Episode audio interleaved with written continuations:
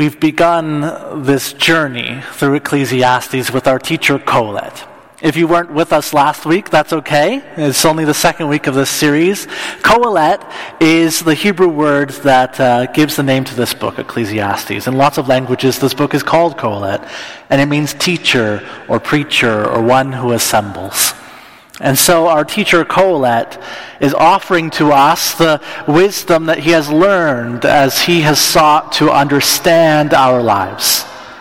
There's so little that makes sense in our world, or at least in our experience of the world.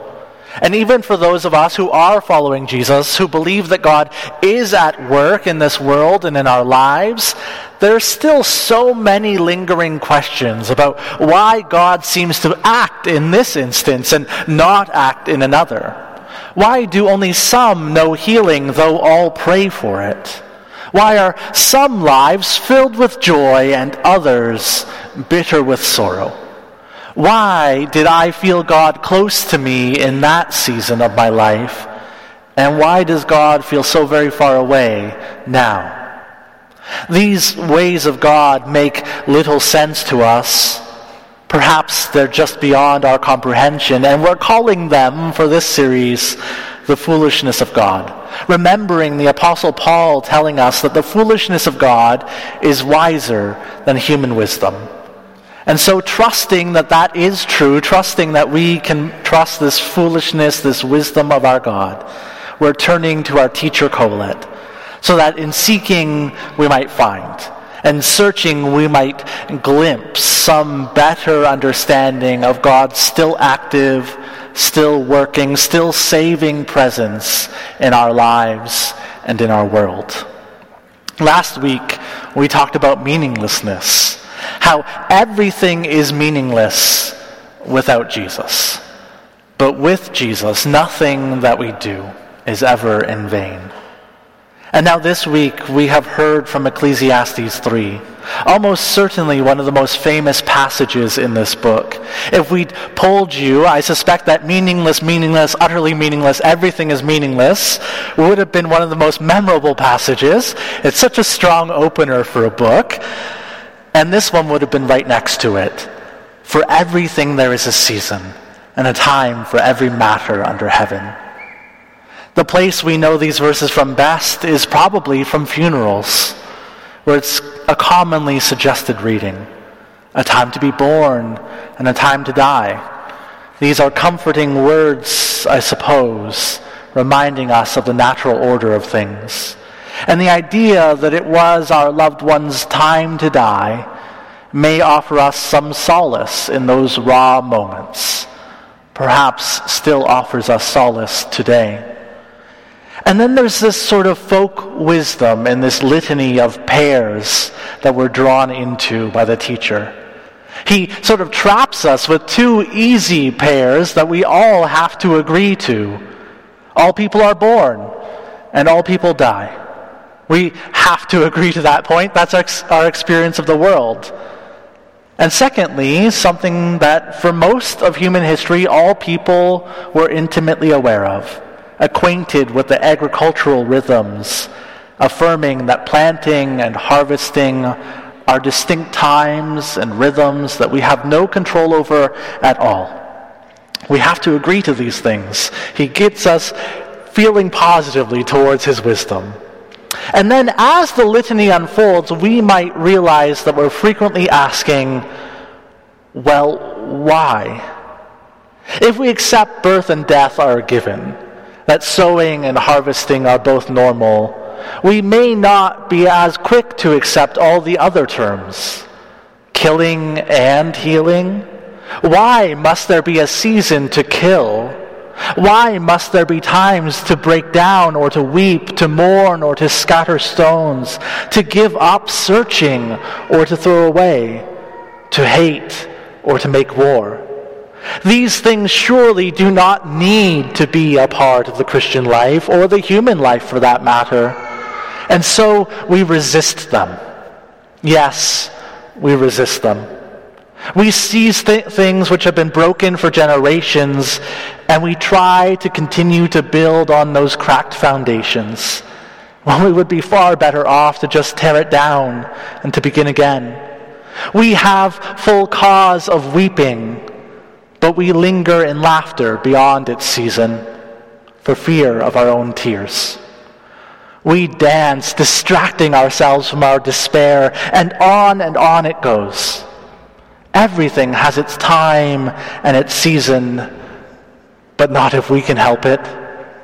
And if we can resist these things, if we can push against them, if we can resist these things that put such a sour taste in our mouths, we might wonder well, why can't we just outright control them? For everything there is a season and a time for every matter under the heavens, a time to be born and a time to die. But we have contraceptives and physician assisted suicide a time to plant and a time to uproot, but we have a free market economy and the promise of endless growth. A time to keep and a time to throw away, but we have storage lockers for anything that doesn't fit in our lives any longer. We have calendars and schedules and appointments. We have time and clocks and lights of our own that we need not be governed by the sun or the moon any longer. God has made everything to be beautiful in its season, and we have taken control of the seasons themselves. We have sought to wrestle to control these times and seasons, putting God aside. And we perhaps have even convinced ourselves that we have found some success. What use is God to us any longer? What use is a God who gives season to weeping and to mourning, to losing and throwing away, to tearing and breaking down? What use is a God like that when we can write the seasons of our lives for ourselves and avoid such unnecessary things? There's this theological idea called the God of the gaps which sort of says that we take our view of the world, and anything that we don't understand how it works or why it happens, we say, well, God does that. That because we don't know how it works, God must do that. Except you see the problem with this already. Thousands of years ago, how rain fell upon the earth was beyond our understanding. And so God did that. But now we know about evaporation and condensation and how these things lead to precipitation, and we call it the water cycle. So I suppose God doesn't do that anymore. And as we learn as a, and as we understand more and more about our world, as we even affect and control the earth and our lives in increasing measure, God's role gets smaller and smaller. We close the gaps and we make God smaller. But of course, the fact that we understand the water cycle does not mean that God does not send rain upon the earth. And the fact that we try to control birth and death, harvest and politics, our lives and our neighbors, does not mean that God has not made all things suitable in their time. And in fact, so much of our illusions of control are misguided. Try as we might to control birth some pregnancies are still very much surprises, and some who today eagerly long for a child still wait and still cry out. Try as we might to control death, some who are of advanced years sit alone in nursing homes, wondering why God yet sustains their lives. And some who are healthy and youthful suddenly lose their lives quite unexpectedly. For all of our greenhouses and fertilizers and irrigation, crops still fail. For all of our engineering and superior architectural techniques, rust still destroys.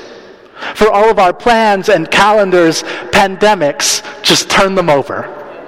For all that placates us and distracts us and distances us from our world, we still have cause to weep and to mourn.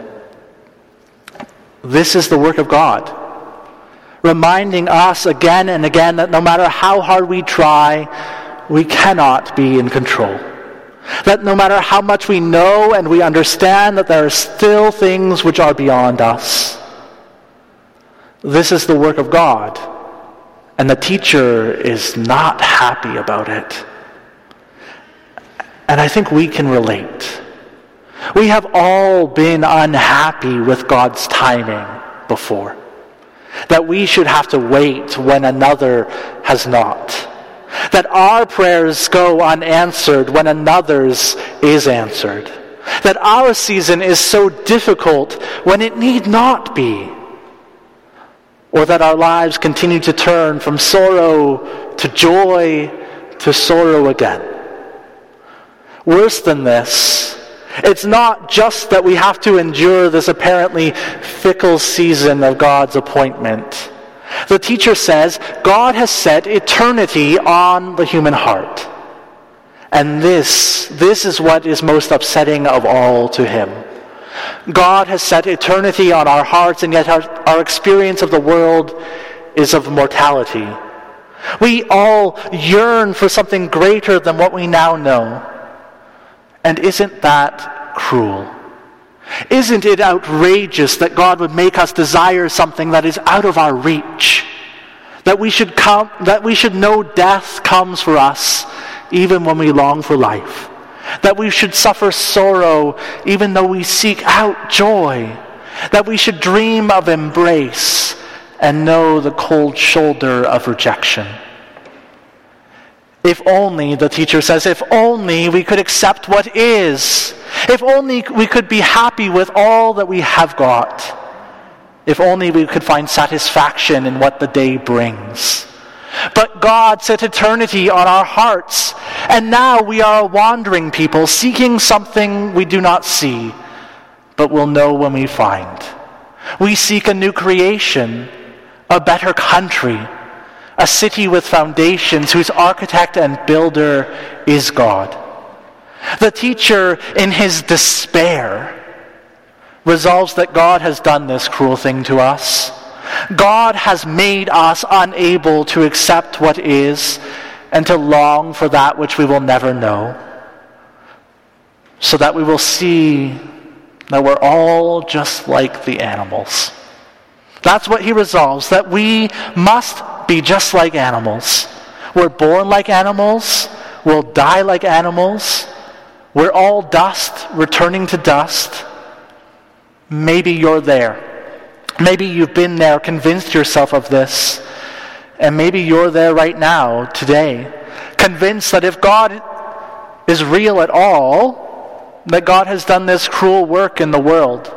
That you, that we really are no different than animals to God and God is just trying to put us in our place with all these difficult seasons, trying to teach us a hard lesson. But there's another teacher. There's another teacher whose words we must turn to, who is the very source of the wisdom that this teacher seeks. And this wiser teacher says, Are not two sparrows sold for a penny? Yet not one of them will fall to the ground outside your Father's care and even the very hairs on your head are numbered. So don't be afraid. You are worth more than many sparrows.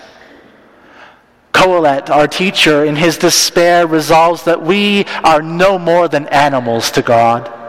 And there is a truth in this. We are all created beings, and we are all dependent on the will of God rather than in control for ourselves. But the Word of God, by whom all things were made, speaks the still truer word to Kohelet, to you, to me. You are worth more than many sparrows. God has not put eternity in our hearts so that we would know our place with the animals, learn that we do not deserve the things that we long for Rather, God has put eternity in our hearts so that we would know our place is in that eternal kingdom. That our hearts would draw us to long for that which we do not see. That in knowing sorrow, we might yearn for joy, the joy which only God provides. That in searching and giving up, we might trust the one who does not stop seeking out the one lost coin the one lost sheep. And then in facing death, we might come to rest in the one who has, for our sakes, overcome the grave. Kohelet is right. There is a time for everything and a season for every matter under the heavens. We experience all of these things good and bad, troubling and consoling, and we know it all so that we might fear God. That in seeking after the better things, trying to secure them for ourselves, failing to control our own lives single handedly, and realizing our dependence on God in every season under heaven, we might choose to turn to God to be helped in time of distress. That in these seasons we might recognize it is only by God's hand that we have any hope of knowing the world which we were made for. And that in fearing God, we would discover the eternal longings of our hearts will be satisfied at last in Him. No matter the season of your life right now, whether it is illness, loss, loneliness, or despair, God desires that you would know that by the work of Christ, these things which still have their season are already passing away. Christ Jesus, who was a man of sorrows and acquainted with suffering, who was rejected by men, who died though he himself is life, whose clothes were torn and whose friends were scattered. He knew all these seasons so that he might end them for our sakes and show us the kingdom which has been placed on the human heart since creation itself, where the one who seeks finds, where the one who weeps is comforted, and where the peace and flourishing life of God reconciles even enemies, that we might truly be friends. Yes, the time of death, sorrow, and pain is coming to an end even now. And the better life you long for, the better world that we dream of, has already been won for us by Christ who died and was raised, so that we would have no cause to be afraid. In his care, we know the only season which we will find will be marked by faith, hope, and love. When this will be fully realized, only God knows. But truly, it is coming soon. And on that day, even those of us who share that fear of Kohelet, who worry that to God we are nothing more than animals, will hear his voice say to us, Do not be afraid. Truly, you are worth more than many sparrows. See here, I have prepared a place for you. Come and know the endless season of my grace, love, and peace. In the name of God, Father, Son, and Holy Spirit. Amen. Would you join me in a moment of prayer?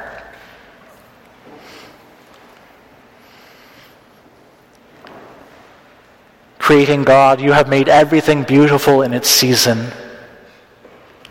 There is a season for everything and a time for every activity under the sun. And yet we resist your seasons. We push against your work in our lives and in the world. We long for sorrow so much that we cannot appreciate its goodness to us now. That we cannot see how you meet us even in sorrow and suffering. How you've placed that longing for joy deep in our hearts because it is your promise to all of your children. Help us, we pray, to acknowledge that we are not in control, to name that you are God and we are not, to trust in your changing times and seasons through this life until that day when there will only be that lovely season of grace and love and peace. We long for that. Assure us of your promise, we pray, in Jesus' name. Amen we want to invite you to a time of reflection. And the first question I have is how are you trying to control that which is God's to control? We're all doing it. How are you doing it? And secondly, reflect on that good news that God has placed eternity in your heart. What better things are you longing for today? Pray that God would quickly bring his kingdom.